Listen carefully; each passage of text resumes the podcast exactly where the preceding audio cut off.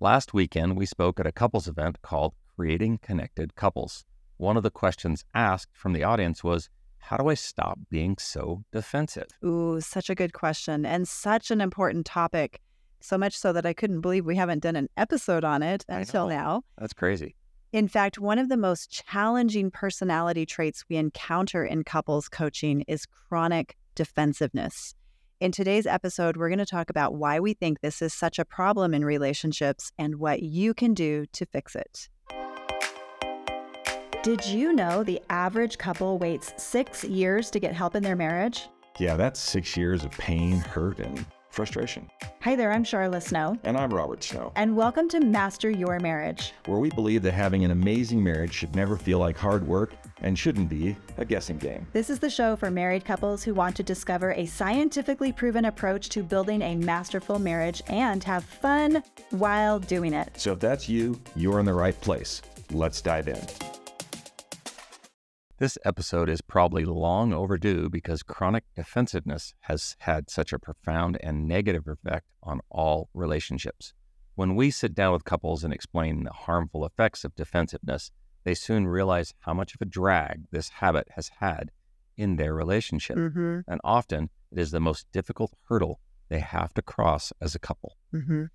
Defensiveness is so corrosive to relationships. It's poisonous to two very important aspects of relationships. First is trust, the other is communication. It destroys trust because trust is formed through our ability to be able to listen empathetically and non defensively to one another. Absolutely. So when we react defensively, our partner starts to protect themselves and put up walls, which also destroys communication by shutting communication down. Absolutely. And yet, what's interesting is that defensiveness is perhaps more prevalent today than ever before. I know. In the polarized ideological climate in which we live, we're much more likely to encounter defensive behavior or at least feel defensive ourselves because there are so many tense subjects going on all around us. hmm There is this emotional crisis happening in the world that really gained traction, I'd say, over the last few years. Yeah. Chronically, our adrenaline and our cortisol levels, which, you know, are our stress hormones, Uh-huh. they've been high and they continue to be high. And because of that, we're just innately defensive. We're just fired up all the time. Right. Yeah. And this defensiveness is flowing into our marriages and our intimate relationships. So, whether it's for the sake of your marriage or other family relationships or for our own health, it's a good idea to learn how to manage defensiveness. Okay, so let's talk about the psychology of defensiveness. So, all defense mechanisms are a primal part of who we are. But what we're talking about isn't physically defending ourselves, it's emotionally defending. Okay. Being defensive means rushing to defend yourself when you're faced with an uncomfortable situation or a feeling, rather than being able to sit in it, listening, and really talking about whatever that problem is. So, defensiveness really is a coping strategy. Mhm. It makes you feel better only in the moment, but it's not a positive strategy because the cleanup afterward is far, far worse. Yeah, it's a mess. Yeah. In fact, it's very a very damaging coping strategy because it leads to greater dissatisfaction in the relationship, which of course over time switches that habit of mind to become negative where we're looking for the negative traits in our partner rather than the positive traits in our partner. Yeah. And also it builds resentment and it's going to again erode trust and shut down that communication, which of course is going to stop all progress towards creating compromise. Yeah. And compromise is so important when you're trying to have a conversation. Or when you have a conflict and you're trying to find some middle ground. Yeah. So, defensiveness basically is a temporary avoidant behavior. Mhm. But what pain or discomfort are we really avoiding? And what was the underlying reason for that defensiveness? Ah, such a great question. So there's lots of different reasons why we get defensive. Most likely, it's an uncomfortable negative emotion that contains echoes from the past. Okay. So, for example, emotions like shame or guilt or embarrassment or the feeling of being unappreciated. These are all examples of possible emotions that can trigger that reactionary defensive stance. Especially when those emotions are connected to past unresolved negative emotions. I like that unresolved negative emotion. And so, similarly to that, insecurities that we have that we haven't Mhm. you know, we haven't told anybody about, they can also trigger our defensiveness. Things that you unconsciously believe about yourself that you don't want other people to find out. Right. So, for example, things like, oh, I don't want anybody to find out because I'm not perfect. Oh my gosh. Or I'm not good enough or smart enough, I'm not capable enough. And making a mistake can feel like a weakness that you're not comfortable with letting other people see. You don't want the world to see. And when that criticism that you're getting and when it aligns with your own unconscious limiting beliefs about yourself, then that can be especially triggering as well. So, defensiveness can also be triggered by past unresolved negative experiences or traumas. For example, if you grew up with a judgmental, highly critical parenting style, we may be hypervigilant to avoid perceived micromanaging or any controlling behavior because we don't want that in our life. So, we act or react with defensiveness, like, don't put that on me. Yeah, don't control me. Yeah. Right. And one more example of maybe reasons why we get defensive eh, are feelings of helplessness. Mm-hmm. Yeah. Helplessness can also trigger defensiveness, especially when it's helplessness that's stemming from a lack of confidence in your own abilities or your abilities to be able to manage certain problems. There's so many potential causes for this defensiveness, and mm-hmm. working with a coach or therapist may help you to identify and heal the root cause so that this defensiveness or these triggers lose their power over you. Mm-hmm. This is what we do in private coaching sessions using timeline therapy techniques. One thing I think we should talk about, I think we should talk about what defensiveness looks like and what Sounds it sounds like. Yeah, okay. because it can be kind of sneaky and and oftentimes I think we're not aware of the fact that we're even doing it. So what are some characteristics? How do we d how do we identify defensive traits? Right. So some defensive traits are like when you have a knee jerk reaction, like just always going to just like fly off the handle for some reason, or um, you don't take feedback very well, Mhm. or you, and this is common, you make excuses for your own, your own behavior. Um, or this one's pretty, pretty challenging when you can't stand to show any weaknesses Mm, or you care about protecting your self image at all cost. right. These are all just sort of that whole I'm not enough category. Mm, yeah. In John Gottman's divorce research, he was able to predict with 90% accuracy which relationships would fail based on certain behavioral patterns that had been proven to destroy relationships. Mhm. And one of those patterns he called the four horsemen of the apocalypse, Oh boy. which we've talked about numerous times on past episodes. Yep. The first horseman that rides in is usually criticism and or contempt or both together. And in the couples that he labeled as the quote disasters, the, that criticism was almost always returned with defensiveness. And when that happened, the, the conversation continued to spiral out of control and to escalate into more negativity. yeah, criticism, contempt is always going to be met with defensiveness. Right. And what Dr. Gottman identified were two primary ways in which the partners fired back with this defensiveness. Mm-hmm. First is a counterattack. It's probably my favorite. And as we use the counterattack, it's usually stronger than the original attack. So if you hit me with a 10, 10 pound cannonball, I'm going to hit you with a 60 pound cannonball. Bigger and better. Always got to go stronger. Yep. And the other way to be defensive, This one's a little bit not strange, but I always find it interesting. it's that it's playing the innocent victim posture. And this is also what most people don't realize another form of defensiveness. And what this sounds like is whining, a lot of whining. So it's like, oh, you're always picking on me. Why is it always my fault? Why can I never do enough to please you? Why don't I ever get credit for what I do around here? Whine, whine, whine. And this is also a form of defensiveness. And here's the thing defensive behavior will keep creating more defensive behavior and more negative outcomes. It becomes part of a chain reaction of negativity. It's a vicious cycle that might start with one person perceiving feedback as a little bit negative, and then it ignites the sequence of negative after negative behavior. Right. And the longer, honestly, that we wait to address chronic defensiveness, the more difficult it really does become to break the pattern because the behavior just becomes more and more automated. Yeah, this is this is really challenging in couples who are just sort of just deep into just Ingrained. defensiveness back and forth. Yeah. Mm-hmm. Yeah. So let's talk about solutions. So the question is, is it possible to downregulate or slow down this defensiveness in our relationships? Yes. Okay. So we have some suggestions. All The first suggestion to overcome defensiveness is prevention.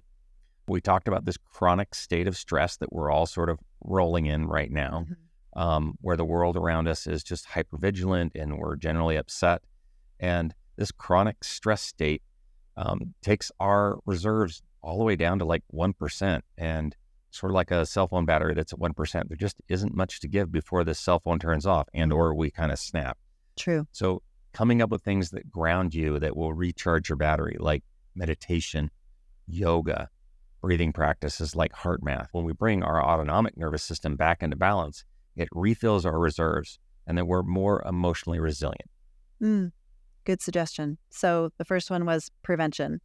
The second suggestion for overcoming defensiveness is identifying the trigger, right? And then creating an alternate choice. Okay. So coming finding out what the trigger is and then coming up with an alternate strategy.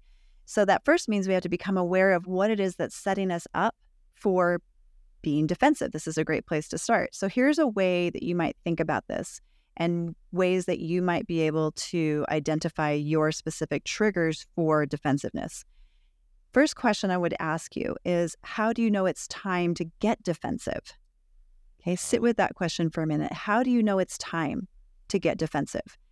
The next question I would ask you is can you think of an actual specific time recently that you got defensive? Maybe you can think of a few times, but if you go back if you go back to one specific time in your mind, then ask yourself and just kind of replay that that memory, the movie of that memory. What was the very first thing that had to happen for you that caused you to get defensive? What was the first thing that happened had to happen? Was it something you saw? Was it something specifically like maybe you saw a specific look on someone's face, right? Maybe it was something you heard, a specific tone of voice or a specific word that set you off or maybe it was something you felt. Try to just slow down that movie, slow down that process. And what is the pattern that you are actually running? If you can identify the pattern, here's the secret. If you can identify that pattern, you can interrupt that pattern. So maybe, for example, when you feel criticized, this criticism causes a feeling of inferiority or, or not enough. Right. Um, and then that feeling leads you to become defensive or have defensive thoughts and actions. Exactly. So that would be like the step by step slowing down the movie. And if that's true, then what you can do is you can insert a step into that strategy that interrupts that outcome. So it interrupts that defensiveness from happening. Pattern interrupt. a pattern interrupt. Yep. Yep. So if you think about ahead of time what you want to do instead of defensiveness, you know, whether that's a specific phrase you want to use or you want to inject some humor, you want to tell a joke, something that you can interrupt that pattern with, then start visualizing yourself doing it. Um, because visual rehearsal is a powerful way to retrain our automatic behaviors. Start visually rehearsing and what that's going to do is develop that m- muscle of emotional intelligence. I like that. The, the emotional intelligence is like a muscle, and it Mhm. does. It takes time to build emotional intelligence, and we have to work on that. Practice. Okay. So the third suggestion for overcoming defensiveness is to take responsibility for your actions. That's a big one. This step is critical to overcoming your defensive response. Yes. Accept whatever role you had in the problem because, um, as Sharla likes to say, it's an awfully thin pancake that doesn't have two sides. And and and own your part in that, and then de-escalate.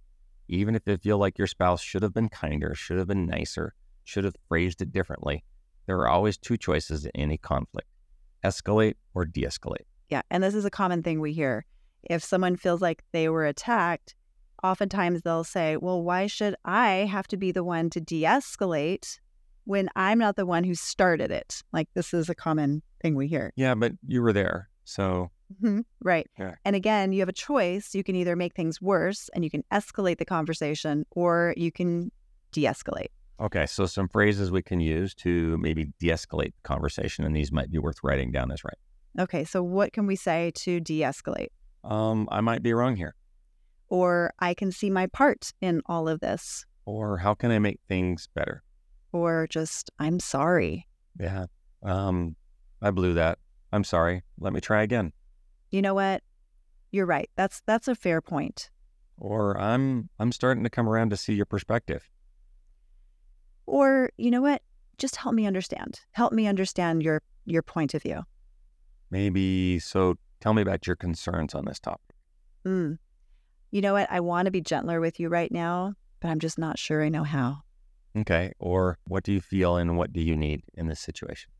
Good. Those are some great, great examples of reparative Yeah. Love de repair. escalation I love the repair language. So one of our last suggestions is to act in alignment with your values. Mm, Think about what you want as the outcome of your conversation. If you think that winning is the outcome of the conversation, then maybe we suggest that you think about something else. What are the values that are important to you in the context of your relationship? Yeah, this is really important. And and it's actually one of the very first exercises we do with clients is we help them to identify their most important values as they relate to their relationship. This is so that they can um, start making decisions and act in a way that's in accordance with these values, these things that are so deeply um, important to them, both on a conscious level, but also on an unconscious level Absolutely. when we don't act in a way that is in an integrity with our values, it causes so much internal strife and stress and conflict. So, we're going to tell you how we guide our clients to identifying what their core values are. So, grab a piece of paper and at the top of the paper, write what is important to me in the context of my relationship. What is Okay. important to me? So, for example, maybe it's vulnerability, maybe it's trust, safety, respect. Just keep listing everything that's important to you in the context of your relationship.